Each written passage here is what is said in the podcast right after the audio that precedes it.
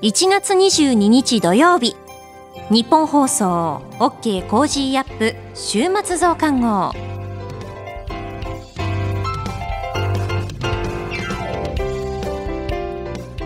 日本放送アナウンサーの新業一華です。 OK コージーアップ週末増刊号、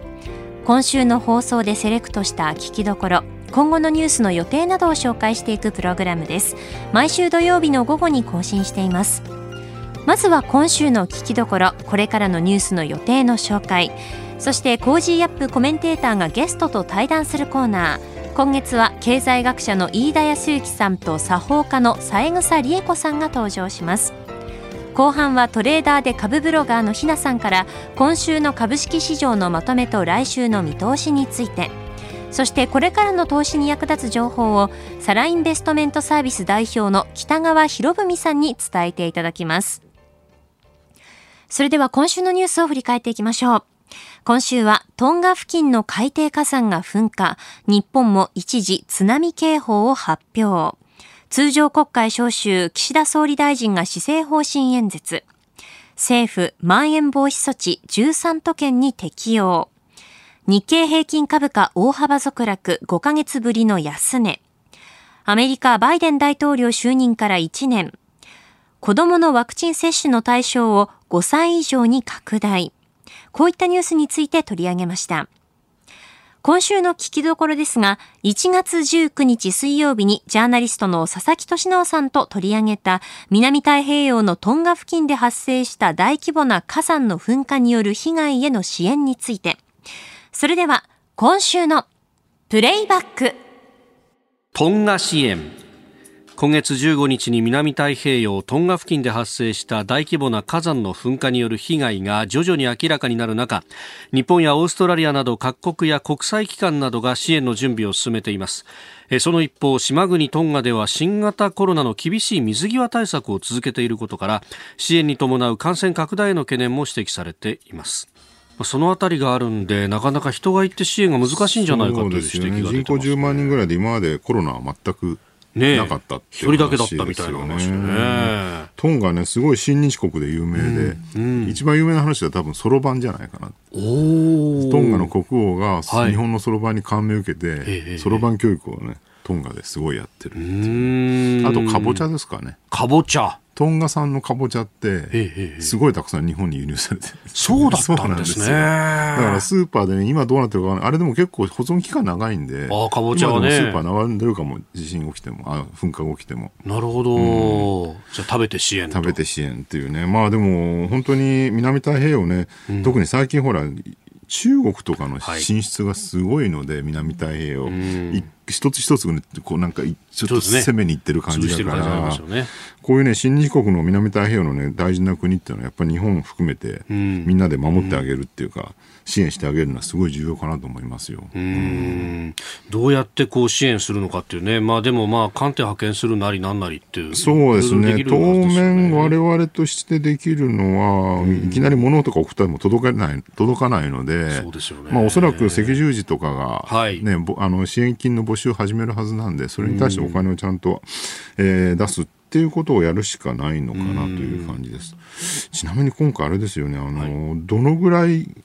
気象に影響あるのかって僕は結構気になっていて、はい、あのピナツボ火山、フィリピンの、はい、あれがせんきゅうひゃくきゅうじゅうさんねんでしたっけ、大噴火した時に米がね、はい、大凶作になって日本でも。そうでしたよね、翌年でしたか。そうそう、大米輸入したりとかして、うんうん、クソまずいとかみんな文句言ったりとかね。今だったら失礼な話だと思いますけど、ね、大米に対して、まあ、あの頃と比べるとね、まあ、米に対するあんまりニーズが昔ほどなくなってるのかもしれないんだけど、はい、ただ今回ね 南, 大あ南半球なので、えー気流ってのは南と北で別々に回ってるから、うんうんうんうん、そんなに北半球に影響はないんじゃないかっていう説もあるんですよね。なるほど。でも一方で南半球っていうと結構ね農産物を日本は輸入していて。そうか、そうですよね。そうそう、大きいところで言うとブラジルのトウモロコシ、うん、日本のあの家畜の、はい、飼料用ということですか。飼料用えー、トウモロコシは大半ブラジルから来てるから、ブラジルのトウモロコシが不作になると、うんうん、日本のね、豚とか牛とかのあ餌がなくなっちゃう、鶏とかの餌が足りなくなる心配があったりとか、結構ね影響今回大きいんじゃないかなっていう。なるほど、やっぱ思いつくよりもいろいろあるんですね。そうなんですよね。なんかこう南米チリだとワインとかねとかそんなことばっかり考えちゃうんですけどオーストラリアもやっぱりワインとかねとか考えちゃうんですけどワインはでもほら保存できるから確かに、ね、昔のやつを飲めばいいけど新しいもの別に飲まなくていいんですけどね、やっぱり作物はね、そうですよね、もう今年のもの来年のものですからちょっとそこら辺が心配かなっていうのと、あとなんかあのほら噴火のあの、はい、なんだろう空振って言うんでしたっけ、えー、ボカーンとね、えー、隣のフィジーでもすごい爆発音が出て、はい、ニュージーランドでも爆発音が聞こえたっていうね、であれを見てあの平安時代かなんかに、はい、神津島の噴火があの伊豆の京都で聞こえたみたいなね、古文書っていうか昔の文章残って、そんなことありえないだろうって言ってたんだけど、やっぱそのぐらい聞こえちゃうんだよねっていうね。なるほど。だからこんだけほら地球温暖化でね シーオーツー 抑制とか言ってんのに、んなんか地球が一発起こるとこんなことが軽く起きるのかって、ね、本当ですよね。恐ろしいなって火山の噴火って思いますよ。さあこの後はこれからのいっしゅうかんのニュースの予定、そしてコメンテーターがゲストと対談するコーナー、後半は今週の株式市場のまとめと来週の見通しと続いていきます。どうぞ最後までお付き合いください。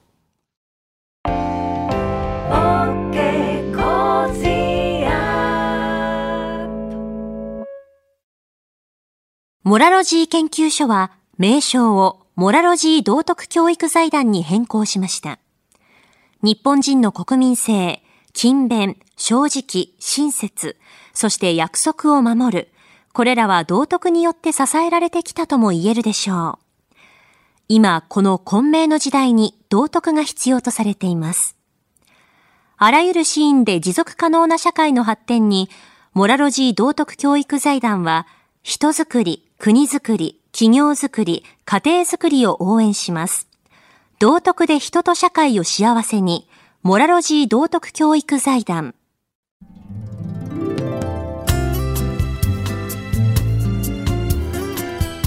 OK コージーアップ週末増刊号。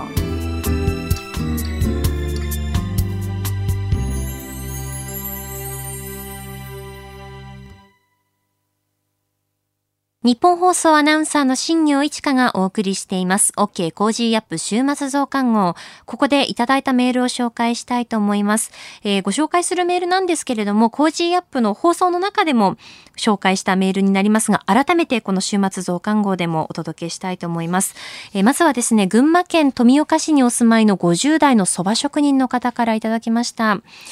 群馬県富岡市で飲食店を経営しておりますが、群馬県全域でまん延防止等重点措置が適用。飲食店には時短要請があり、従えば協力金が支給されます。ただ、例えば午後はちじまでの時短要請での場合、はちじまえに営業終了すれば全店舗が協力金をもらえるわけではありません。そのお店の通常営業がはちじであった場合には、はちじに終わっても時短に協力しているわけではないので協力金はもらえません。通常の営業終了がはちじさんじゅっぷんのお店がはちじで終わりにすればもらえるんです。実際の営業に関するコロナの影響は変わらないと思いますけどね。まあどこかで線引きは必要だと思いますので仕方ないですが、はちじまえに営業終了しているお店が全部お金をもらっているわけではないということを知っておいてください。ちなみにうちのお店はもらえません。飲食店の皆さん踏ん張りましょうといただきました。メールいただきまして本当にありがとうございます。あの本当に飲飲食店の皆さんはアクリル板の設置であったりとか、その入店するときに体温を測る、いろいろな工夫をされて営業されていらっしゃいますよね。あの安心して食事を楽しんでほしいという思いをいつも感じていて、あのありがたい気持ちで食事をしております。先週の金曜日にあの夕方ごじ過ぎぐらいに商店街にあるご飯屋さんに入ったんですけれど、その時夕方ごじお店入れますかねって事前に電話をしたんですが、今日大丈夫ですよということで行ったんですけれど、その前の週は予約でいっぱいで夕方ごじであってもあの入ることはなかなか難しかったそうなんですけれども、徐々に予約が入らなくなってきて、今日は夕方ごじで、まあ、あの予約入ってなかったんですっていう話だったんですよね。なのでこのまん延防止等重点措置が出るその前の段階から少しずつその飲食店には影響が出ているんだなということもその時感じましたし、飲食店にこうお野菜だったり食材を卸している方々もいらっしゃいますし、おしぼりであったりとか氷だったり、本当にいろんな業種の方が携わっているからこそ、本当に影響って大きくなりますよね。えー、そして続いてはですね、都内の医療事情についてという件名でメールいただきましたね。えー、都内の大学病院で働くよんじゅうだいの男性です。私が働く病院は入院患者さんやスタッフがコロナに感染したためふたつの病棟を占めています。その影響で病床が足りなくなり、緊急を要する脳卒中や心筋梗塞などの救急車が受け入れられない状態です。ごけん以上の病院に断られると該当する東京ルール事案も日に日に増えているようです。幸いコロナ患者さんは軽症のことが多いんですが、それでも感染した患者さんは他の患者さんと隔離する必要があるために都内の病床は逼迫しています。コロナ以前から冬場は病床が逼迫していましたが、コロナがそれに輪をかけています。コロナの重症者が少ないから医療が逼迫していないわけではないことをご理解いただけると嬉しいです。えー、これからも楽しい放送を楽しみにしていますという、えー、まさに本当に医療の現場からのメールというのも頂戴いたしました。本当にありがとうございます。えー、それではこれからニュースの予定を紹介します。いちがつにじゅうさんにち日曜日、沖縄県名護市長選投開票。宮崎市長選投開票。いちがつにじゅうよっか月曜日、国公立大二次試験出願受付開始。愛知県が新型コロナワクチンさんかいめの接種を実施する大規模施設をろっかしょ開設。ダブリューエイチオー 世界保健機関の執行理事会。いちがつにじゅうごにち火曜日、定例閣議。エフオーエムシー アメリカ連邦公開市場理事会開催。にがつからしがつのさんかげつ予報発表。いちがつにじゅうろくにち水曜日、いちがつじゅうしちにち、じゅうはちにちの金融政策決定会合の主な意見公表。いちがつにじゅうしちにち木曜日、にせんにじゅういちねんじゅうがつからじゅうにがつ期のアメリカ ジーディーピー 速報値発表。いちがつにじゅうはちにち金曜日、定例閣議、小池知事定例会見。いちがつにじゅうくにち土曜日、大学入学共通テストの追試験、再試験。さあ、そしてここで番組からのお知らせです。いちがつにじゅうよっか月曜日からのいっしゅうかん、コージーアップは特別ないっしゅうかんとなります。経済外交オミクロン、コージーワールドウォッチ。ゲストは自由民主党高市早苗政調会長です。日本の政策のキーパーソンが満を持してコージーに降臨します。えそしてさらに川崎市健康安全研究所所長で内閣官房参与の岡部信彦さんも登場。そしていつもより早いろくじだいぜん半からコメンテーターの皆さんは登場です。にじゅうよっか月曜日、ジャーナリストの須田慎一郎さん。にじゅうごにち火曜日、朝日新聞編集委員で元北京ワシントン特派員の峯村健二さん。にじゅうろくにち水曜日は数量政策学者の高橋洋一さん。にじゅうしちにち木曜日、作家で自由民主党参議院議員の青山茂春さん。にじゅうはちにち金曜日、外交評論家で内閣官房参与の三宅邦彦さんです。プレゼントは大好評だった反響を受けまして、千葉の美味しいカレーが再びカムバックです。ぜひふるってご応募ください。いちがつにじゅうよっか来週月曜日からのいっしゅうかん、日本放送飯田浩司の OK コージーアップ、お聞きの皆さんの応援を何卒よろしくお願いいたします。この後はコメンテーターがゲストと対談するコーナーです。経済学者の飯田泰之さんと作法家の三枝理恵子さんが登場です。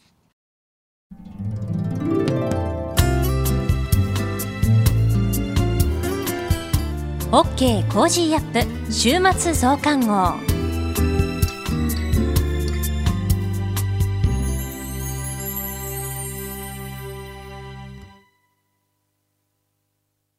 モラロジー研究所は名称をモラロジー道徳教育財団に変更しました。日本人の国民性、勤勉、正直、親切、そして約束を守る。これらは道徳によって支えられてきたとも言えるでしょう。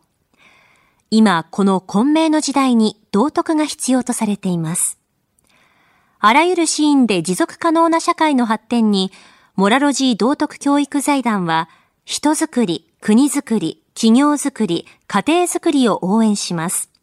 道徳で人と社会を幸せに、モラロジー道徳教育財団。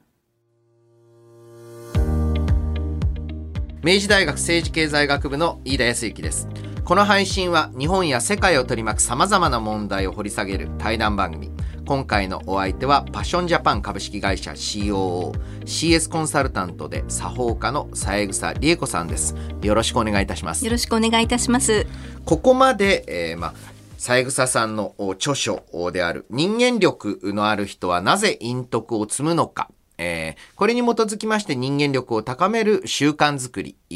自分磨きのための習慣づくりについて伺ってきましたが、えー、その実践のヒント、えー、この、えー、人間力のある人はなぜ陰徳を積むのかでは、まあ、いっかげつぶんといいますか、何かあのいっかげつ実践シートみたいな、えー、形でいっかげつぶんの行動計画指針みたいなものを、えーまあ、紹介いただいているわけなんですけれども、この中でちょっとあの気になったものとか、えー、言いますか、あのぜひあのリスナーの皆さんにも、えー、知っていただきたいところをちょっといくつか、えー、質問させていただければと思うんですけれども、まずはあのむいかめにある上品に断りたいときは、これあの断るのって一番まあ難しいハードルところかとも思うんですよ。なんかついついなんていうのかな、まあもう完全に ひゃくパーセント 断りたいんですけれども、はいね、あの嫌ですガチャンっていうわけにはあなかなかいかず、そういった時のお、まあ、テーマといいますかキーワードになることってのは何なんでしょう。はい、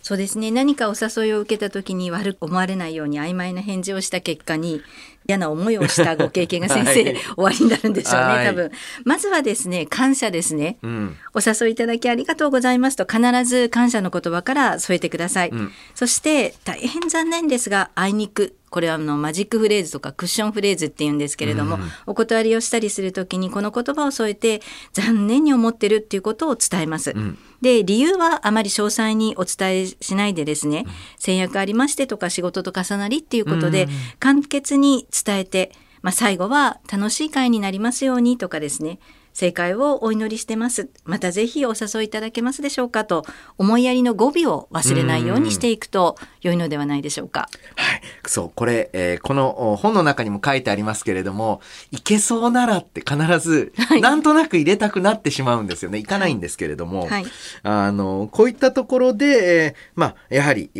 ーまあ器が試されるところなのかなと思うんですけれども、なるほど、これも非常に実践的なものでもあるわけですよね、はい、特にあの日本の場合最近ですとビジネス間でもメールでの、まあ、返信が多いので、なおさら後に残るものでもあるというところも大切かもしれません、はい、そしてもう一つが少しあの私のまあ、専門にも近い部分なんですが、にじゅうさんにちめの エーアイ 時代にこそ輝く日本人の強みというところ、まあ、ある意味これからの経済において エーアイ 人工知能と無縁のビジネスってもうほぼなくなっていくかと思うんですが、だからこそその エーアイ ではないところにどんな日本人の強みというのがあるんでしょう。はい、進化を続けていく エーアイ とこう共存していく上では、人間にしかできないことを考えて伸ばしていかなければならないと思うんですね、うん、まあ、無機質でドライに流れがちなこの世の中だからこそ、お互いが寄り添ったり助け合って家族のような温かみを大切にしていかなければいけないと思うんです、うん、まあ、悩んだり葛藤したりすることも人間らしさですし、困難の中で自分を磨こうとする情熱こそ、うん、エーアイ にはない価値ですので、まあ、世界が学ぼうとするこの日本の強みを自覚して磨いていくことが大切なのではないかなと思います。まあ、あの エーアイ 普及していきますと、ある意味早く正確に、はい、という仕事は人間がどんなに努力しても、はい、おそらく エーアイ の方が上なわけですよね、はい、そういった中でしばしばの残っていく仕事ってのはクリエイティブであったり、はい、マネジメントであったり、うん、えー、そしてホスピタリティだという中で、はい、このホスピタリティの側面で、えーま、日本人の優れたあまたは、えーま、相対的に優れた特徴というのが生かされる部分っていうのがあるんでしょうか。はい、そうですね。でもあの残念ながらですね、そう信じたいんですけれども、うん、あのアメリカのホテルなどでもラグジュアリーのところでも、うん、無人化だったりとかですね、日本でもいくつかありますけれども、うん、そんな時代になっておりますが、やはりその温かみだったり、その寄り添いだったり、うん、その読み取れないロボットではできないものってやっぱり人間にあると思いますので、うん、そこは残していきたいとあの希望しておりますね、願っておりますね。そうですね、はい。まあ、正直無人化機械化できた途端にあとはもう値段での叩き合い、いかに安く、うん、まあ、えー、安いランニングコストで走らせるかというところに競争が集中してしまう。そうすると結局ね、どんどんまあ値下げ合戦になってしまうので、うん、それを避けるためにもこの エーアイ 時代にこそ輝くものは何かというのを、まあ、探っていかなければいけないと、はい。えー、なるほど。こういったまあさんじゅういち、えー、これ全て紹介していくわけにはまいりませんので、えー、この中で三枝さんが、えー、ここをまあ中心核に据えたいと思っているところを、まあ、ご紹介いただければと思います。はい。では今度は私が選んでよろしいですね、はい、ありがとうございます。ではにじゅうはちにちのたぎるような情熱を、たぎるという言葉は、うん、まあ、水が勢いよく流れるとか、まあ、あの沸騰するとかですね、はいはい、感情がこう激しく湧き上がるっていうような意味があるんですけれども、まあ、先ほど茶道の話も茶伝の時にさせていただいたんですが、うん、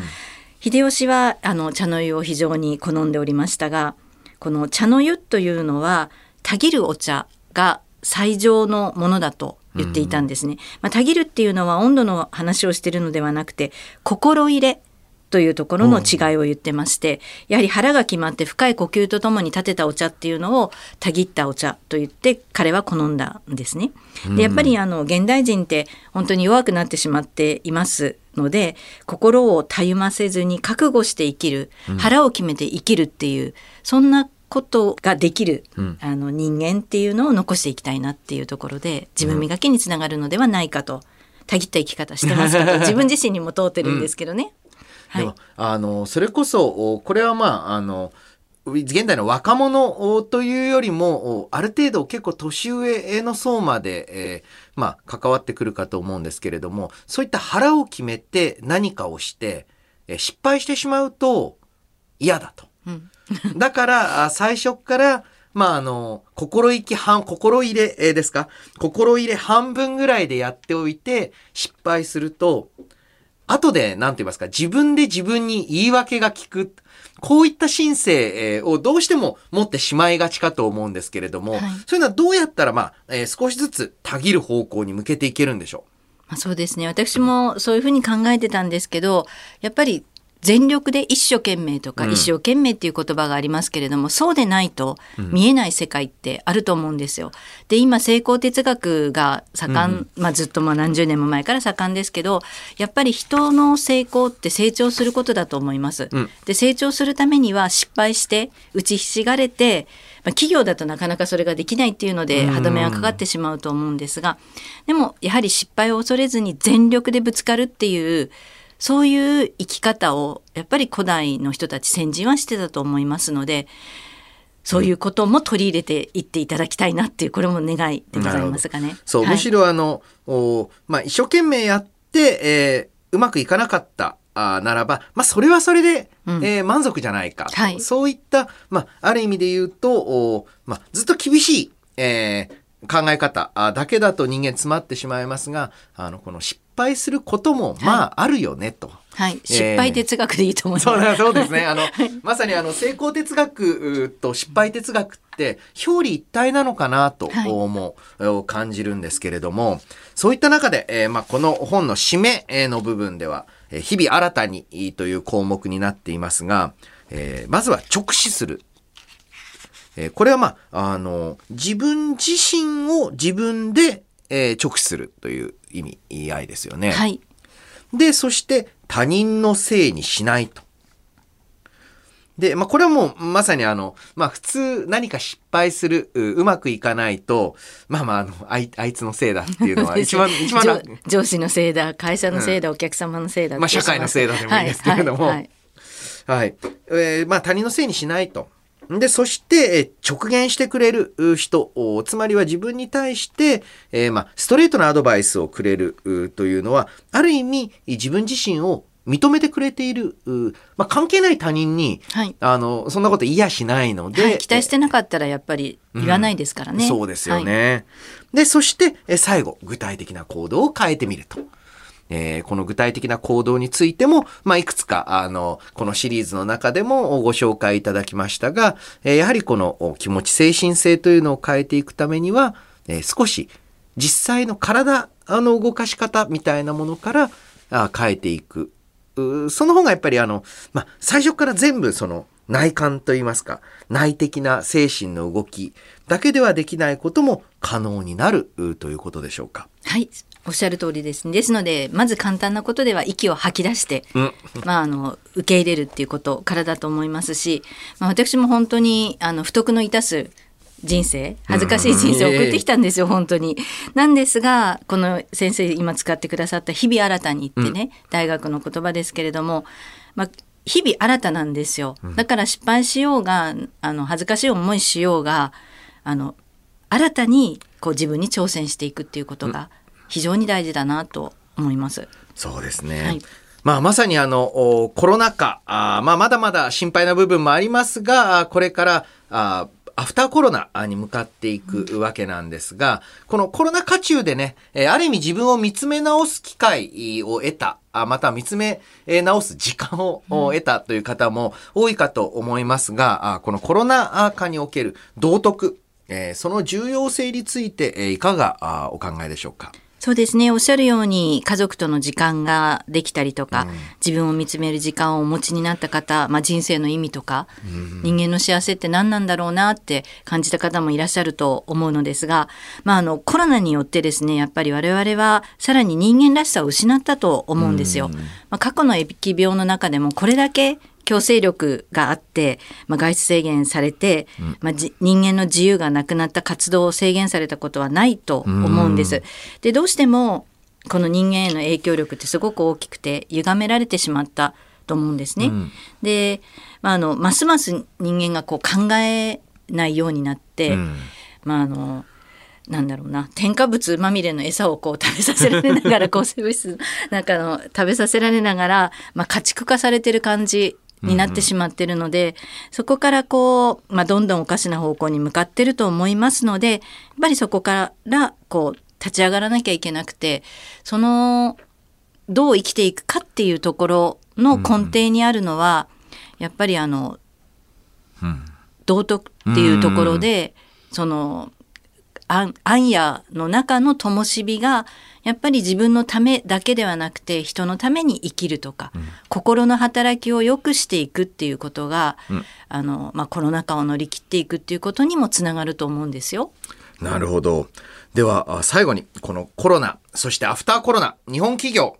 強さを取り戻すために何が必要でしょう。まずあのこの本を出させていただいたモラロジー道徳教育大山さんも大事になさっている三方善っていうのがあります、うんうん、三方よしとも言われてますけれども、うん、自分たちそれからお相手、うん、それからだけじゃなくて第三者、うん、関係する人しない人を、まあ、日本だったり世界だったり社会全体のことはよしとするそんな考え方で人の役に立つ企業っていうのは日本企業として残っていくと思うんですね。ですので三方よしっていうことを考えられるっていうことが一つと、うん、でもう一つは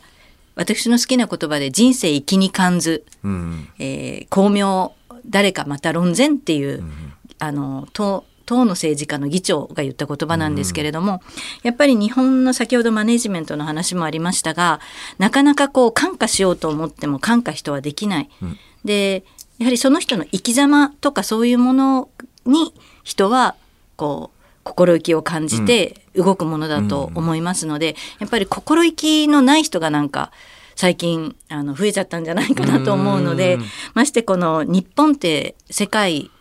を教育していくあの場だと私は信じていますし、うん、そういった意味でも日本企業がもっと強く経済的にも発展していかなければいけないのにそうではなくなってしまっているっていうところでやっぱり心意気のある人間自分の生き様を持って生きてほしいなとそんなことが大切なんじゃないかなって思います。ありがとうございました。今回の配信ではパッションジャパン株式会社 シーオーオー シーエス コンサルタントで作法家の三枝理恵子さんにお話を伺いました。ありがとうございました。ありがとうございました。 OK コージーアップ週末増刊号、この後は今週の株式市場のまとめと来週の見通しについて、そしてこれからの投資に役立つ情報についてサラインベストメントサービス代表の北川博文さんに伝えていただきます。まずはトレーダーで株ブロガーのひなさんに伝えていただきます。それではひなさん、よろしくお願いします。はい、ひなです。今週も個人投資家の視点で今の株式市場をお伝えいたします。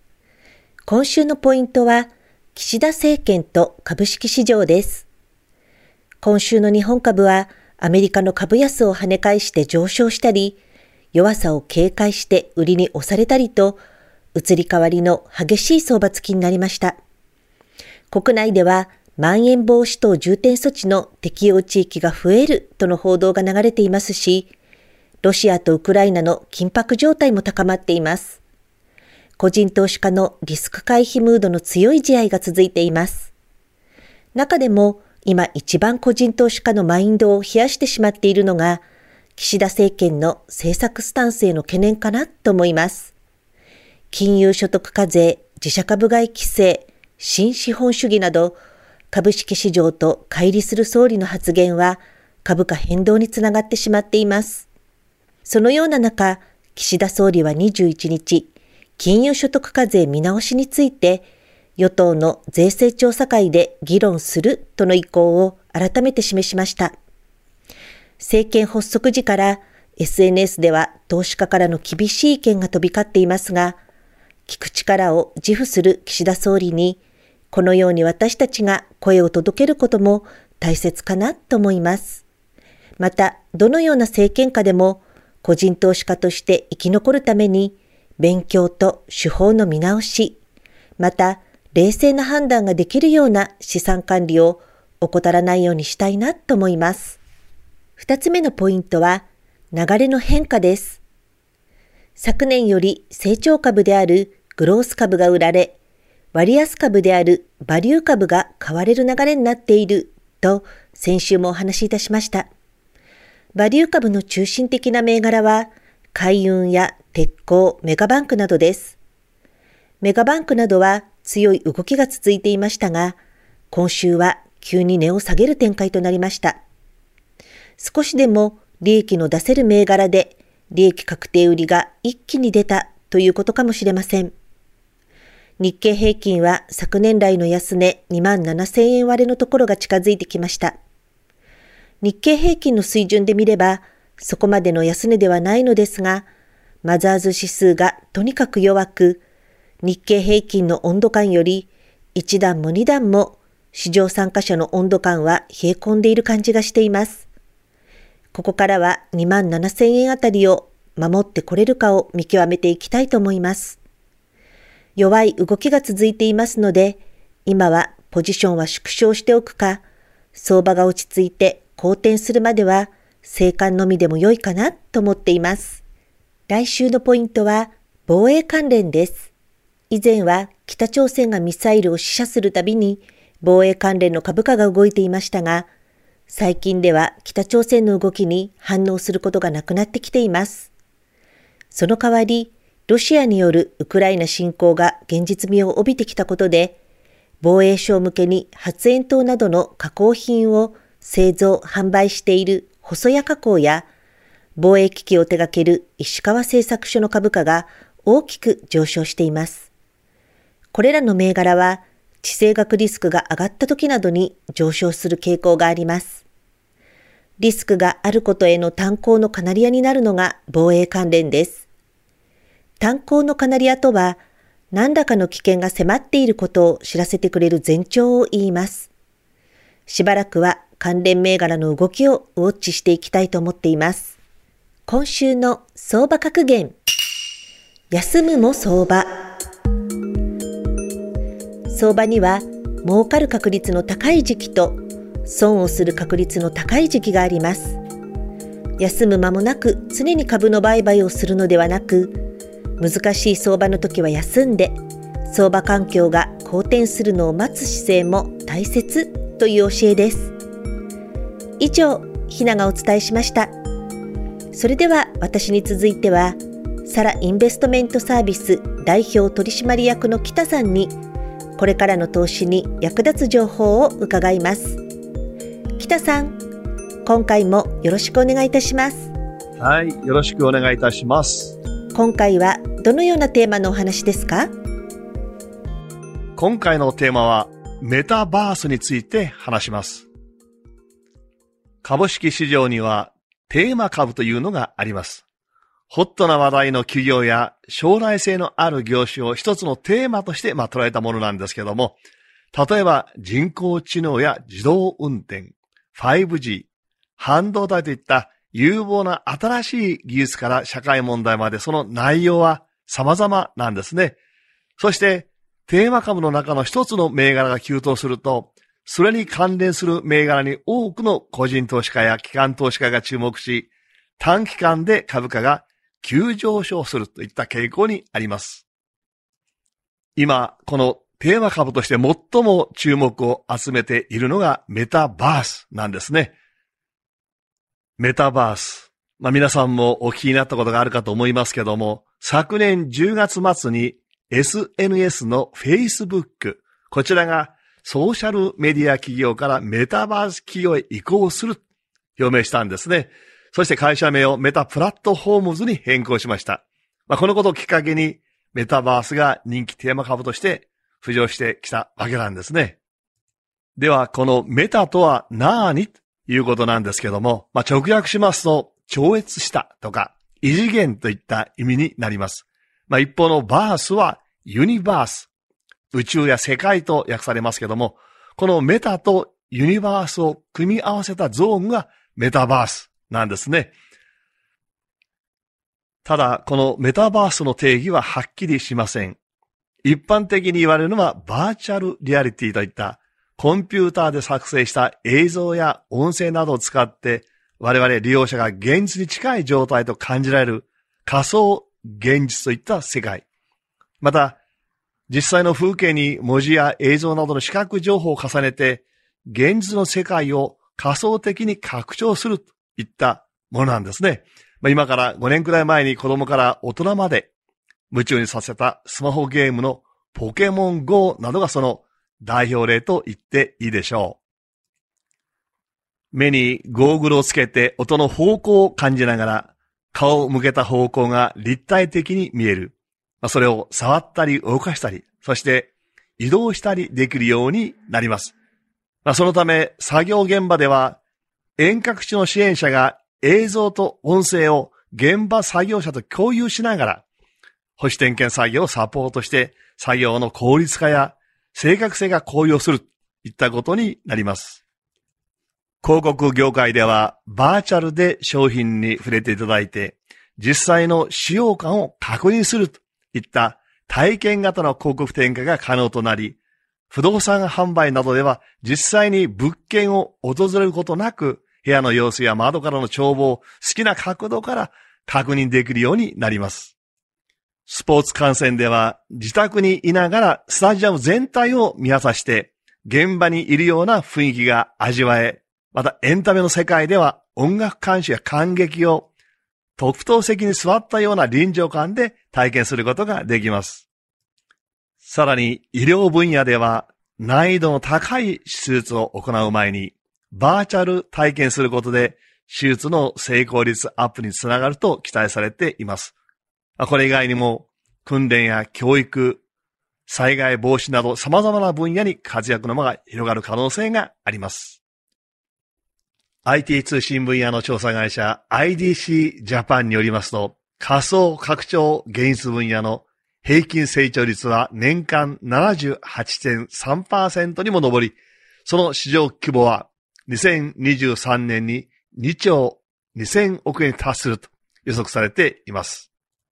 メタバース関連の個別銘柄には、スマホゲームを展開するグリーやカプコン、任天堂、バンダイナムコ、まあ、その他、電気機器のパナソニックやソニーグループ、情報通信の エヌティーティー、ケーディーディーアイ といった東証一部銘柄、そしてジャスダック市場の日々の、マザーズ市場の シーアールアイ、ミドルウェアなどがあります。まあ、他にも約よんじゅう銘柄がメタバース関連として注目されています。ただ、注意してほしいのは、テーマ株の中には業績が良くないのに株価が急に上昇し、後に急落するといった銘柄もあります。したがって、株価が上昇する前に購入するか、すでに上昇している銘柄であれば、値下がりを待ってから購入するようにしましょう。にせんにじゅうにねん最も注目するテーマ株はメタバースです。OK コージーアップ週末増刊号。ひなさんによる今週の株式市場のまとめと来週の見通しについて、そしてサラインベストメントサービスの北さんにこれからの投資に役立つ情報を伺いました。サラインベストメントサービスは証券と金融商品の助言サービスを提供する会社で、株式投資法を学べる北川株式塾を運営しています。株式投資に必要なスキルを当日撮影した動画で学び、推奨銘柄で実践トレードを行う画期的なカリキュラムになっています。株式投資初心者からベテランの方まで、投資の基本を守った安心安定の資産運用を学べる塾になっています。詳しくはツイッターの検索で、漢字で株、カタカナで北さん、株北さんで検索してみてください。あなたと一緒に作るニュース番組、日本放送飯田浩司の OK コージーアップ、平日月曜日から金曜日朝ろくじからはちじまでの生放送でお送りしています。